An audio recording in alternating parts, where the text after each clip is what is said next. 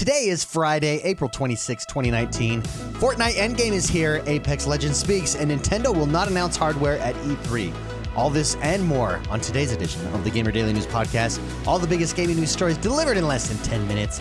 Thank you very much for joining me. Happy Friday, everybody. It's almost the weekend. My name's X one.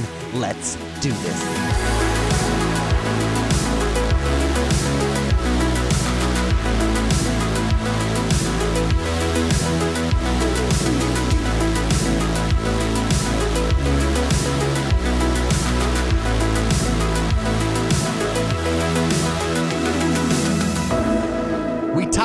Teasers, and guess what? It's finally here. The Fortnite Endgame Avengers crossover event. It's out now. The update's patch notes, according to I G N, describes the event as a fight against Thanos and his army, who are tracking down the six Infinity Stones. Players are divided into two teams, Team Thanos and Team Heroes, and the mode supports respawning until specific conditions are met.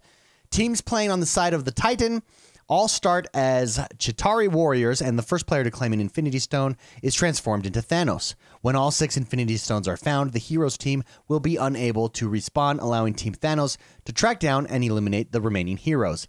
Each Infinity Stone acts as a significant buff, enhancing Thanos' power and providing additional health for Chitauri players.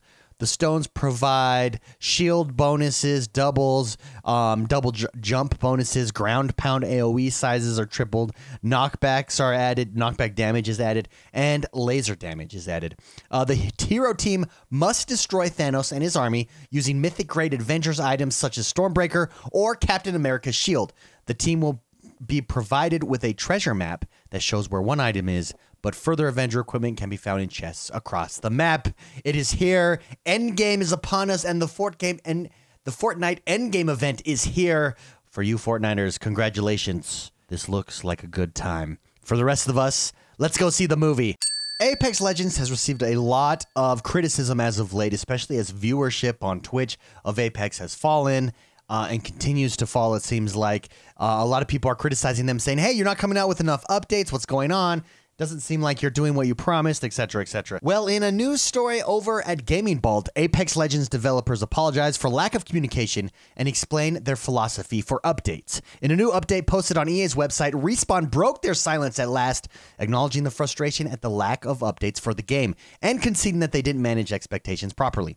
However, they reiterate that they are not going to match Fortnite's development pace, and weekly updates are out of the question. They emphasize that they most definitely do not want to do anything that leads to crunch working conditions at the studio, which is something Epic Games reportedly struggled with once Fortnite took off.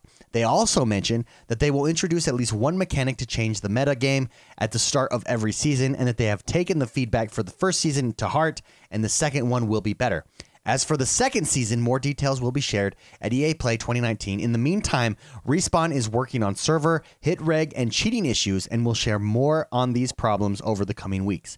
Apex Legends and Star Wars Jedi Fallen Order are managed by two separate teams, so one won't affect the other. That said, Respawn said the supporting Apex Legends means they will have to push their plans for Titanfall games out for now. I don't know if Apex can survive without the, I mean, can ever take over Fortnite. Maybe it's not their goal to take over Fortnite without the week, weekly updates, but maybe they can. I don't know. When I say I don't know, I literally don't know. It's going to be interesting to see how it breaks down and how the competition takes off. Apex, for all of its weaknesses, is still a fantastic game, and Fortnite obviously is killing it, especially with the uh, the new Endgame update that was just announced in our last story.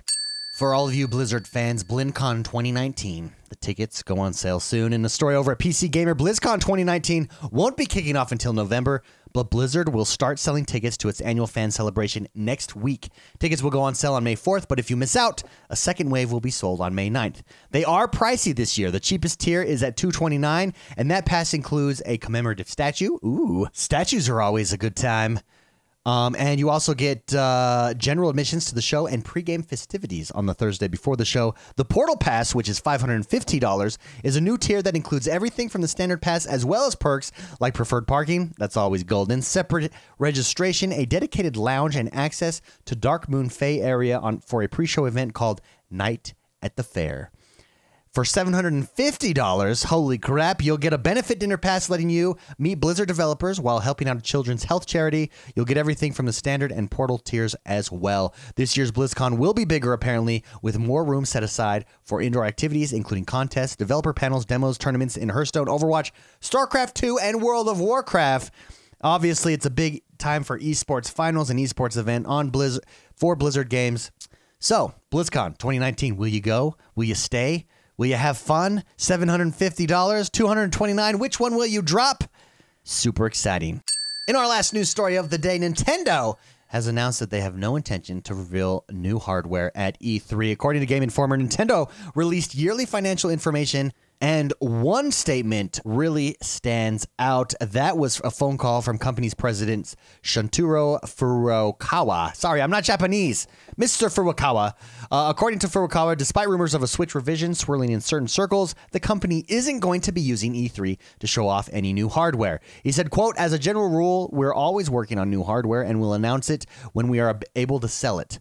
Uh, he said this to uh, investors, according to a translation from Bloomberg, quote, but we have no plans to announce that at this year's E three in June, unquote. This is huge because we know Microsoft is showing off their new devices. They've obviously already announced their new digital only box. PlayStation, uh, we have rumors or leaks rather of the PlayStation specs. So PlayStation is planning on announcing theirs soon. Nintendo always is on an off year. Um, so that's no surprise, but we did think we were going to get a Nintendo Slim or a new Nintendo Switch model, um, which still says that it's coming, according to this statement, just not announced at E three. And that does us for the day, everybody. Thank you very much for joining me. Thank you for joining me this week. It's great to be back. A week ago today, I was sick. I was out. I was tired. I was sleeping with the flu. It's great to be back. I hope you guys have had a chance to enjoy yourselves and play some games this weekend. If you haven't, well, the weekend is here. So giddy up, baby. Enjoy some games. Also, don't forget to subscribe to us over on iTunes. Rate and review us there. It really helps the show. It helps grow us. It helps grow Gamer Daily News. This is your only gaming news stories in less than ten minutes each and every single day. So thank you very much. I love doing this show. I love you guys. Have a great weekend. We will be here first thing Monday morning. See you guys then.